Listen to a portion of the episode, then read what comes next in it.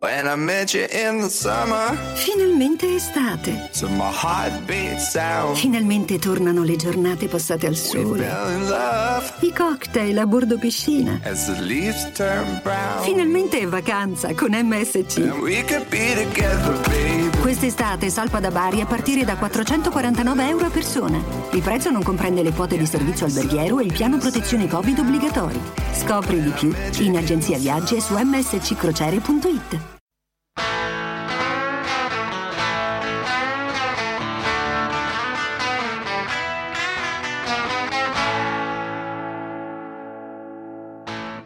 Ciao a tutti e benvenuti a un nuovo episodio di Movimenti in Podcast, l'appuntamento settimanale con cui vi teniamo compagnia parlando del basket oltreoceano, della lega più bella del mondo, la NBA. Io sono Lorenzo Mundi e con me, come sempre, c'è Matteo De Rosa, ciao a tutti. Matte, era nell'aria, l'aspettavamo da un po' e finalmente è arrivata.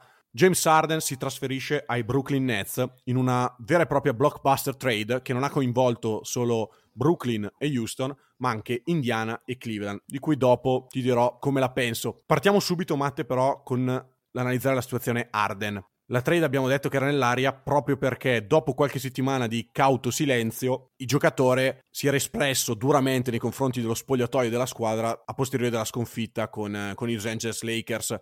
Le risposte di Wall e Cousins non si sono fatte attendere, era ovvio che James Harden sarebbe stato scambiato. Brooklyn ha colto la palla al balzo, è arrivata subito. La trade ricordiamo che non è ancora ufficiale, ma lo è praticamente perché Nash ha escluso quattro giocatori coinvolti nella trade che adesso vi dirò com'è strutturata nel, nel derby contro i New York Knicks.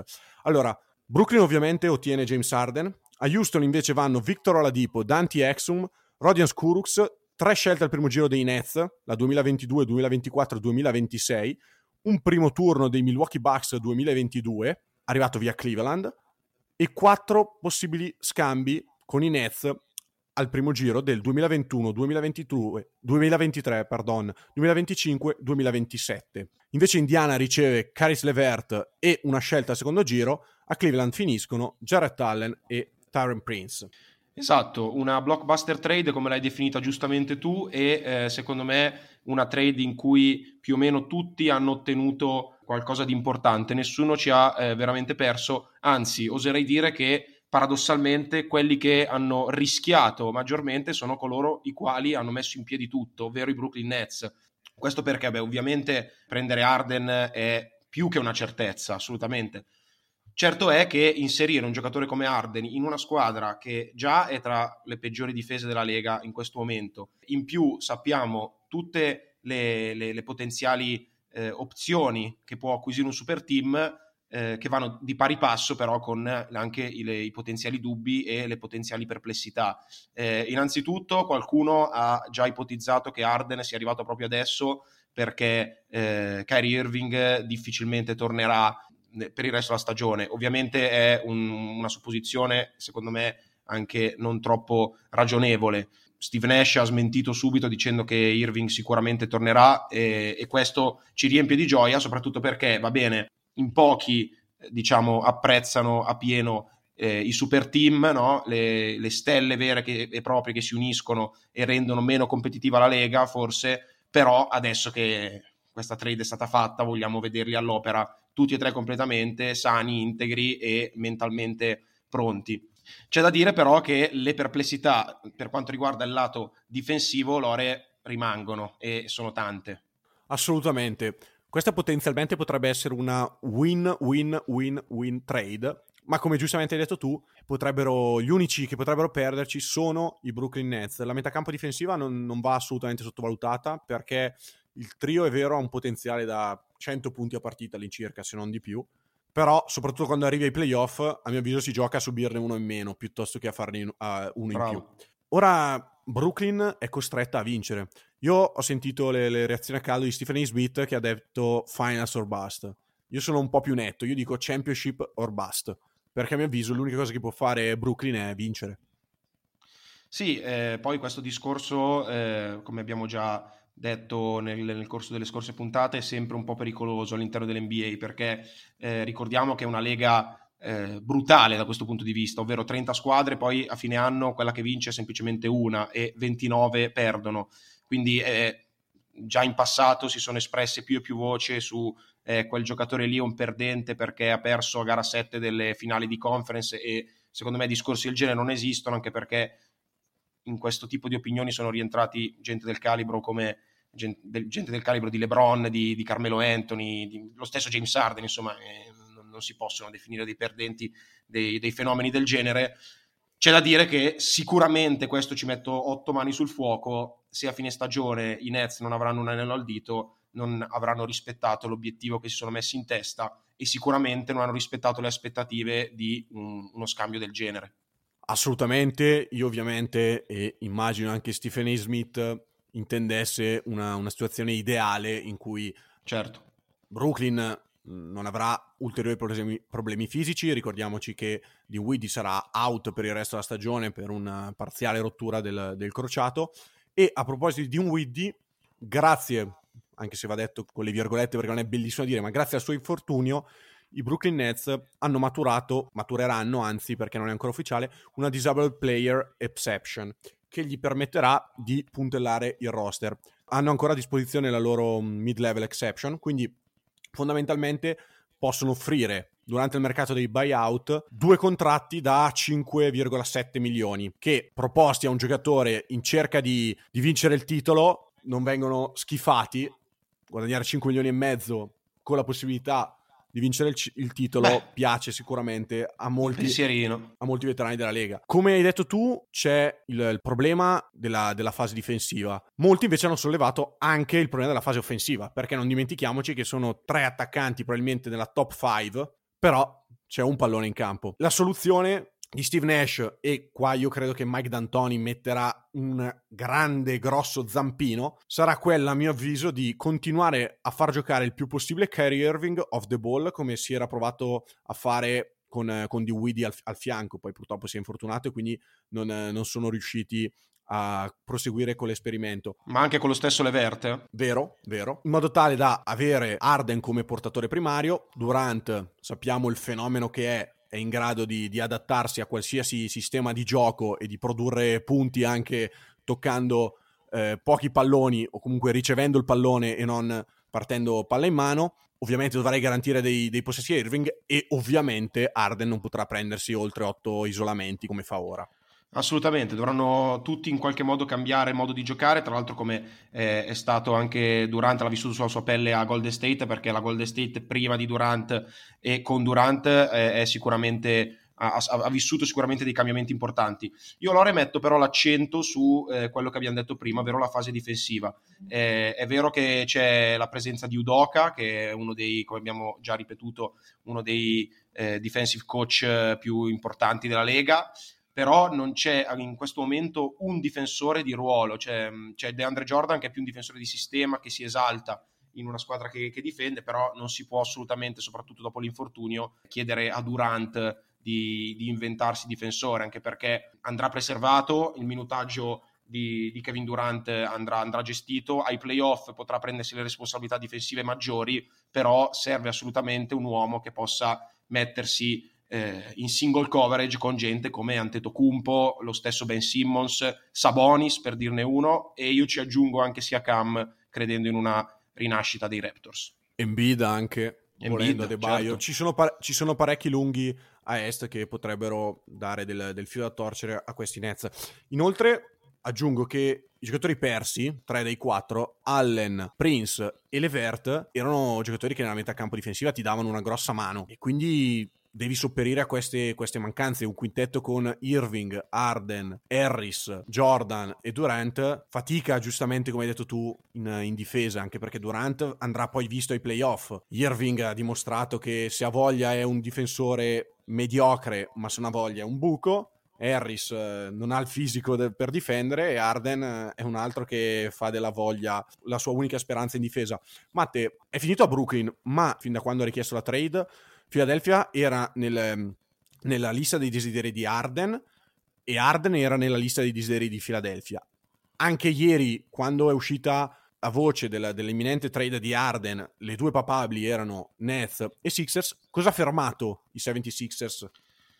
Allora, secondo me, eh, innanzitutto, Lore, eh, ti volevo informare che è fatto. Ormai Arden è a Brooklyn, quindi la tua previsione su Philadelphia non si è avverata. Mi dispiace, ti vedo affranto, andiamo avanti però. No, a parte gli scherzi, secondo me, Lore, la, la, la spiegazione è semplice e tra l'altro questa domanda che tu mi hai posto è arrivata nei, nelle, nelle, nelle, suggestioni, nel box delle domande che abbiamo messo ieri su Instagram e tra l'altro la risposta è arrivata sempre da, da un, un'altra suggestione di queste. La riportiamo qua in maniera più estesa. Eh, Philadelphia ha costruito palesemente la squadra attorno a Simmons e Embiid perché i vari Seth Curry, Danny Green e anche scegliere uno come Maxey alla 21 vanno nella direzione di avere Ben Simmons con James Arden al posto di Ben Simmons perché eh, Houston ha reso eh, sin da subito chiaro che non si poteva neanche parlare di una trade che, co- che coinvolgesse Arden senza coinvolgere Ben Simmons, non stava in piedi.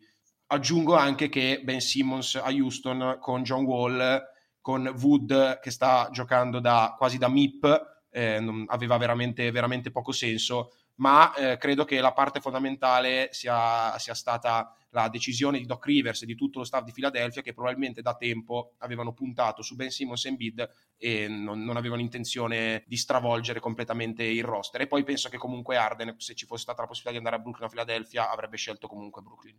E non solo, secondo me c'è stato anche diciamo lo zampino anche qua di Morey che ha vissuto gli ultimi otto anni al fianco di Arden e se non ha voluto prenderlo un motivo ci sarà. Hai parlato giustamente di Ben Simmons, Philadelphia, l'abbiamo detto se non sbaglio la scorsa puntata, è la miglior difesa del, della Lega, se non è la migliore, la seconda, la terza migliore, e il merito va dato anche a Ben Simmons che sta giocando praticamente da Defensive Player of the Year. Sì, sì, sì. Togliere Simmons e aggiungere Arden, da un punto di vista di equilibri difensivi della squadra, sicuramente cambia, cambia parecchio. Detto questo, io passerei a parlare delle altre tre squadre coinvolte nella trade perché eh, va bene Arden eh, a Brooklyn, ma eh, tre squadre hanno cambiato pelle e secondo me tutte e tre in maniera diversa, ma in, eh, in, in modo abbastanza decisivo. Part- hai parlato di Morey, ex Houston, pro- partiamo proprio da Houston, Lore. Beh, direi che per una volta i titoli dei giornali della città della NASA non saranno Houston abbiamo un problema. Nel senso il problema a mio avviso è risolto, hai mandato via quello che era il problema in spogliatoio Ora dovrai prendere una, una decisione sul, sul, resto della stagione, però secondo me Houston ha ottenuto il massimo. Mi è capitato di leggere che altri pacchetti sarebbero stati meglio. Non so, Simmons, eh, lo dicevamo prima, è, stato, è talmente fondamentale per fila che non, hanno deciso di non privarsi di lui, ma è un giocatore che attualmente prende il massimo e che non ha dimostrato grandi miglioramenti dal suo arrivo in NBA e non sto parlando solo del tiro, eh, attenzione. Certo. Sto parlando proprio in generale, se no nella metacampo difensiva. Ti dico, eh, secondo me bisogna anche vedere come Houston proseguirà la stagione. Mi spiego. L'aggiunta di Oladipo è arrivata al posto della, della giovane star che richiedevano gli Houston Rockets, ok? Oladipo non si sposa bene con, con John Wall, però si tratta anche lui di un giocatore in cerca di riscatto che dopo l'infortunio non è riuscito anche lui è stato ai box per più di un anno, non è riuscito a trovare continuità. Hai in squadra Wall, Oladipo, Cousins, che sono tre all-star caliber, ovviamente un po' rimaneggiati. Hai Eric Gordon e PJ Tucker, che sono due giocatori, due veterani esperti nella Lega. Hai Christian Wood, che sta oggettivamente dominando. Ci sono altri giocatori che, che potrei aggiungere, ma non faccio l'elenco del roster dei Rockets è una squadra che potenzialmente può puntare ai, ai playoff, ai, al play-in, anche rimanerne fuori, ma avere quel, quella percentuale di vittoria. Lo dicevamo nel corso dei, dei power ranking. Dopo la trade di Arden, Houston sarebbe potuta tranquillamente rimanere a livello eh, play-in, playoff bassi. Però, a mio avviso, dato che Oladipo non era contento Indiana, sembra non essere contento nemmeno Houston, sarà la chiave di volta, ovvero se si riuscirà a inserire al meglio nel sistema di coach Silas, probabilmente Houston andrà fi- eh, fino a fine anno almeno con lui, anche perché è in scadenza, ed eventualmente potrà valutare se, se rifirmarlo. Altrimenti Houston si libererà di lui, credo, alla deadline per non perderlo a zero e ottenere magari eh, qualcosina.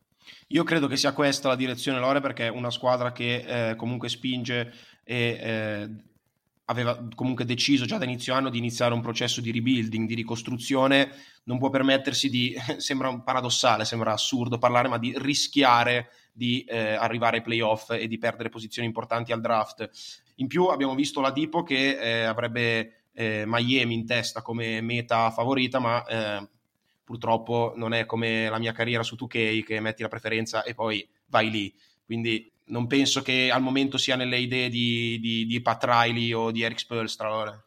Esatto, Miami secondo me non ha in testa la Dipo e questa è la semplice questione. Comunque non lo ha come priorità, ma bisognerà vedere ovviamente da qua alla deadline, passano ancora un paio certo. di mesi se non erro, quindi eh, bisognerà vedere l'evoluzione della, della, situazione in casa hit.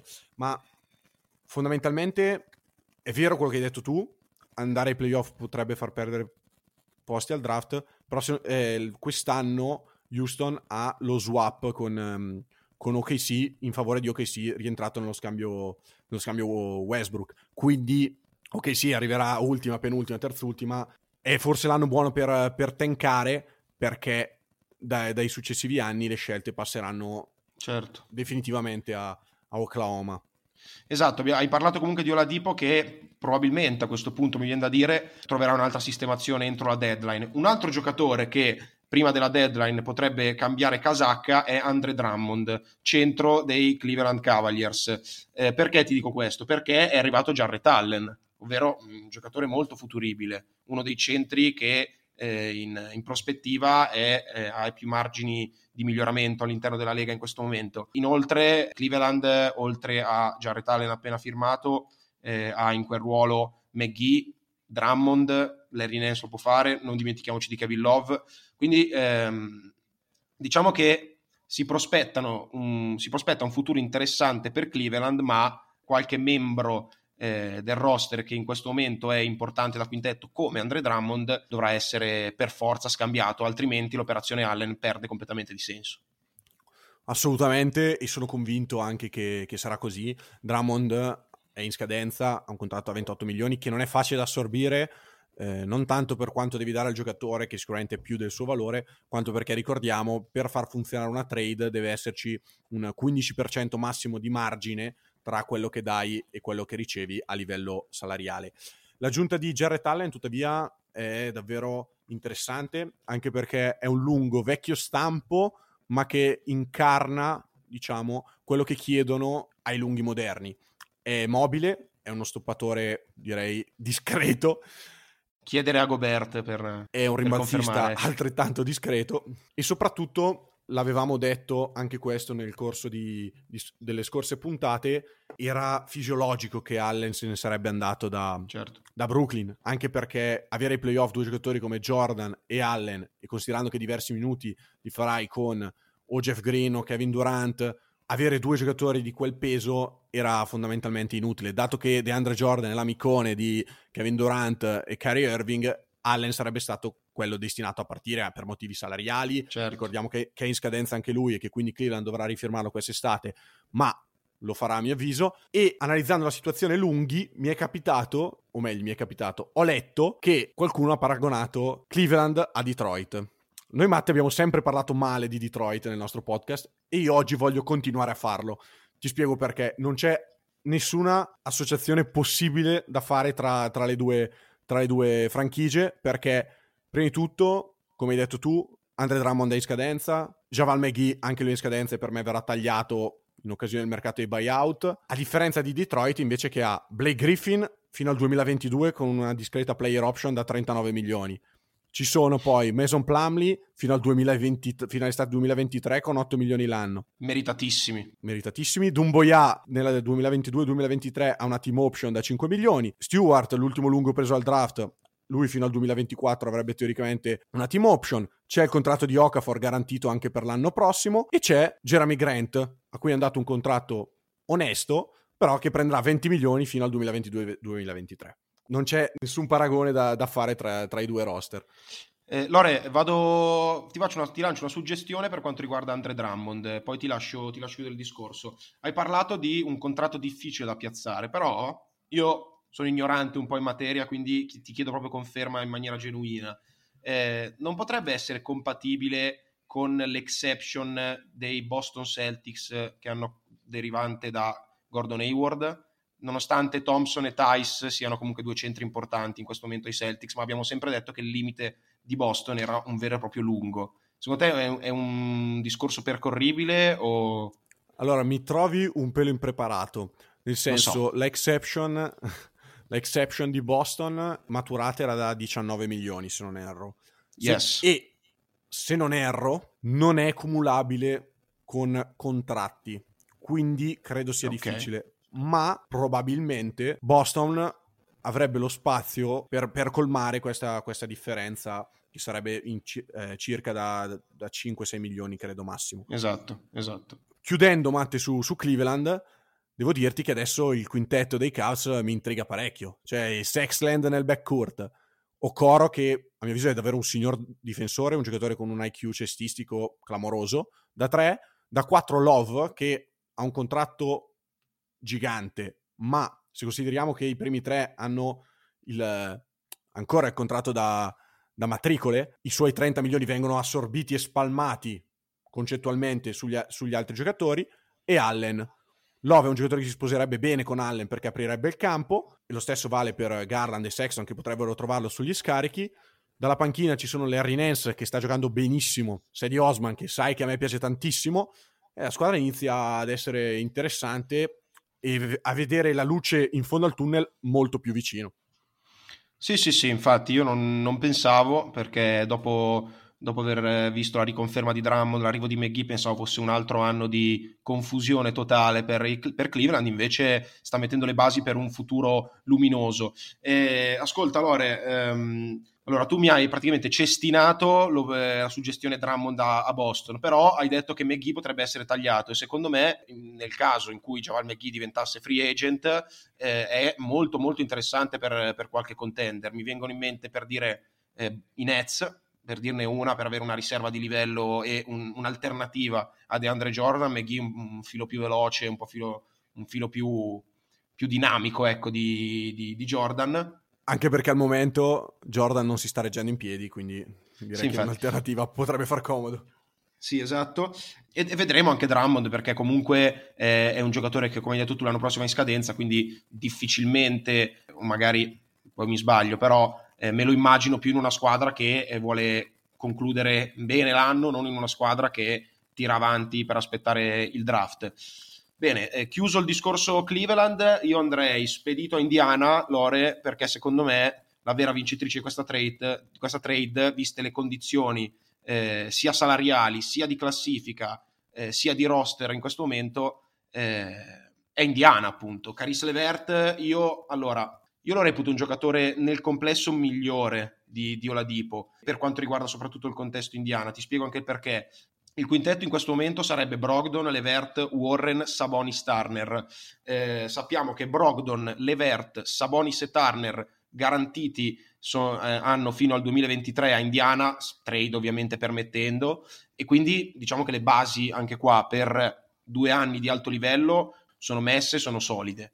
Eh, in più, secondo me, Levert e Brogdon si sposano perfettamente perché tu mi insegni Malcolm Brogdon è un playmaker che tende a diventare più una guardia e Levert invece è una guardia che tende a diventare più un playmaker. Abbiamo visto andare in doppia cifra di assist eh, più di una volta in questo inizio stagione. Quindi, secondo me, Indiana già ha iniziato contro le mie aspettative eh, giocando un gran basket. L'aggiunta di Levert è veramente importante. In più, ti sei liberato di un giocatore che non voleva eh, rimanere e che a fine anno sarebbe stato da rimpiazzare lo stesso. Quindi, complimenti a Indiana, secondo me. Completamente d'accordo con tutto quello che hai detto. Levert è una guardia che è una guardia che tende a tenere un po' troppo il pallone in mano, infatti secondo me per, per inserirsi al meglio nel sistema Bjorken dovrà rinunciare a qualche possesso e cercare di essere più efficiente anche off the ball. Brogdon sa giocare benissimo off the ball, quindi i due secondo me si spartiranno eh, i possessi. Il contratto di Levert è vantaggioso, è un triennale che recita 16 milioni, 17,5 e 18,8 milioni appunto nei prossimi tre anni, quindi volendo è anche scambiabile se non dovesse riuscire a trovare la chimica di squadra. Secondo me qua ha fatto l'ennesima magata Kevin Pritchard, il presidente degli, degli Indiana Pacers, perché ha tirato fuori il, coni- il coniglio dal cilindro. Oladipo era fuori contesto, era svogliato, era in scadenza, hai preso un giocatore più giovane, probabilmente più funzionale e anche una seconda scelta che non, non si butta mai via. Poi a me Levert sembra anche un giocatore abbastanza tosto mentalmente, secondo me qualche sassolino dalla scarpa da togliersi nei confronti di Brooklyn che non ha creduto fortemente in lui, cioè comunque Brooklyn obiettivamente era abbastanza obbligata ad andare in questa direzione a cedere Levert se volevano completare lo scambio, però comunque penso che quello possa fare sempre comodo. Aggiungo Damian Lillard, non eh, io e te Lore, ha detto che secondo lui Levert vivrà eh, il suo vero e proprio la sua vera e propria crescita e diventerà uno star a, a, Indiana e noi vogliamo fidarci di Lillard anche perché personalmente Levert mi piace, mi piace molto. E tra l'altro Indiana riuscirà a non pagare la luxury tax, se ovviamente dovesse rimanere così, risparmiando questi, con questi 4 milioni di differenza del contratto tra, tra Oladipo e Levert, non pagherà la, la, luxury tax, che per una squadra che comunque non è, una, non è da considerarsi contender, non è affatto male. Esatto. Allora, allora, tiriamo un attimo le somme. Arden è andato a Brooklyn, quindi eh, diciamo che eh, c'è un po' di storia relativa a operazioni di questo tipo. Innanzitutto, proprio a Brooklyn, un bel po' di anni fa, abbiamo visto smantellare il roster per aggiungere nomi come Deron Williams, Paul Pierce, Kevin Garnett. I risultati non furono per così dire esaltanti, eh, anzi, furono proprio quasi disastrosi. Ovvio che Arden, Durante e Irving sono un'altra roba in questo momento e eh, il contesto è totalmente diverso, però eh, quello che volevo dirti è che da un po' di anni c'è la tendenza del, del super team, delle star che si uniscono per portare a casa l'anello, eh, quello, il famoso player empowerment di cui sentiamo parlare da qualche anno, l'era del player empowerment che sta vivendo l'NBA in questo momento. Io ti volevo fare una domanda, Lore. Eh, è sempre più eh, la lega dei giocatori, in mano ai, ai, giocatori, non è più la lega di, eh, di, di, David Stern, ovviamente, e con Adam Silver che sembra quasi un burattino nelle mani dei giocatori. Io ti chiedo pro e contro di questa tendenza e secondo te perché eh, siamo arrivati a questo punto? Io sinceramente sono, sono un po' più, più netto, non, non so quanti pro ci vedo, perché obiettivamente i giocatori hanno la possibilità di firmare i contratti nelle squadre in cui sono, massimizzando così il loro salario e in più dopo poco poter chiedere la trade o se no dopo poco comunque a distanza dalla scadenza. Ricordiamo l'anno scorso Paul George è andato ai Clippers solamente un anno dopo aver rifirmato un'estensione quadriennale. James Harden aveva ancora due anni più uno di contratto e secondo me il, appunto questo player empowerment di cui hai parlato tu permette davvero ai giocatori di, di manipolare i contratti e di manipolare le squadre se le trade mettono insieme giocatori, diciamo, per bravura dei GM è un conto. Se i giocatori invece chiedono la trade e ottengono tra l'altro la destinazione, vediamo eh, appunto Paul George, Anthony Davis, James Harden, la, la, situazione di, ca, cade un po' il, il sistema dello, dello, sport americano basato sul salary cap, sul draft e su, su tutti questi fattori. Esatto, anche perché poi alla fine sono i giocatori ad andare in campo, quindi volendo o nolendo hanno il coltello dalla parte del manico e diciamo che con Adam Silver, presidente della Lega, questo, questo, processo si è accelerato vorticosamente ed è molto molto più facile, molto più facile in questo momento per, per chiunque. Penso che la tendenza a sarà sempre peggio perché eh, Arden è l'ennesima dimostrazione che quando una stella si impunta qualcosa poi si avvera perché eh, è James Arden alla fine che ne segna 40 che sia Houston o Brooklyn, non è sicuramente il GM.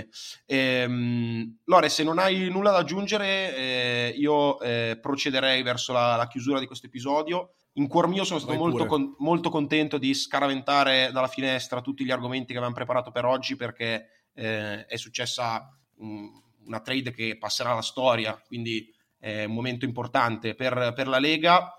Eh, io volevo ricordare che in questa settimana comunque non è successo solo questo, abbiamo visto tante belle cose. Tu hai citato per dire il, il derby tra Brooklyn e New York, bellissima l'immagine alla fine di Steve Nash con le mani eh, no, ad abbracciare RJ Barrett. Ricordiamo che è stato padrino di, di RJ Barrett, eh, proprio Nash, molto amico del padre, e che eh, diciamo che sente quasi come si sente quasi un protettore no, del ragazzo, lo, lo, lo stima molto e lo sta anche motivando. Ha speso bellissime parole per lui ed è stata una bellissima immagine. Seconda cosa più bella della settimana, mio, dal mio punto di vista, l'urlo di Fox dopo la schiacciata contro Indiana. Non so se Lore eh, sei d'accordo con me, ma è utilissima come morning motivation se si è in sessione d'esame, come per esempio noi in questo momento e credo anche tanti altri che, che ci ascoltano. Eh, io rinnovo l'appuntamento a settimana prossima, sempre alle 14, sempre di venerdì. Ringrazio tutte le interazioni che ci avete mandato sul, ehm, sulla pagina, sul box delle domande. Riproporremo anche questo format perché è servito, come avete visto, soprattutto anche a noi per, per trarne spunto per la puntata. Io Lore ti ringrazio e adesso aspettando e augurandoci che Kyrie Irving stia bene e che possa tornare a dominare il parquet come sempre, lasciamo che, che, che parli il campo, no? È l'unica cosa che possiamo fare. Assolutamente sì, le nostre sono solamente previsioni, anche perché dovremo vedere effettivamente in campo tutti questi giocatori coinvolti nella trade e probabilmente solo il 2027 potrà darci la risposta definitiva su questa esatto. trade. Matte, io ti saluto, ti ringrazio, è sempre un piacere. Ciao a tutti, appuntamento a settimana prossima. Ciao a tutti.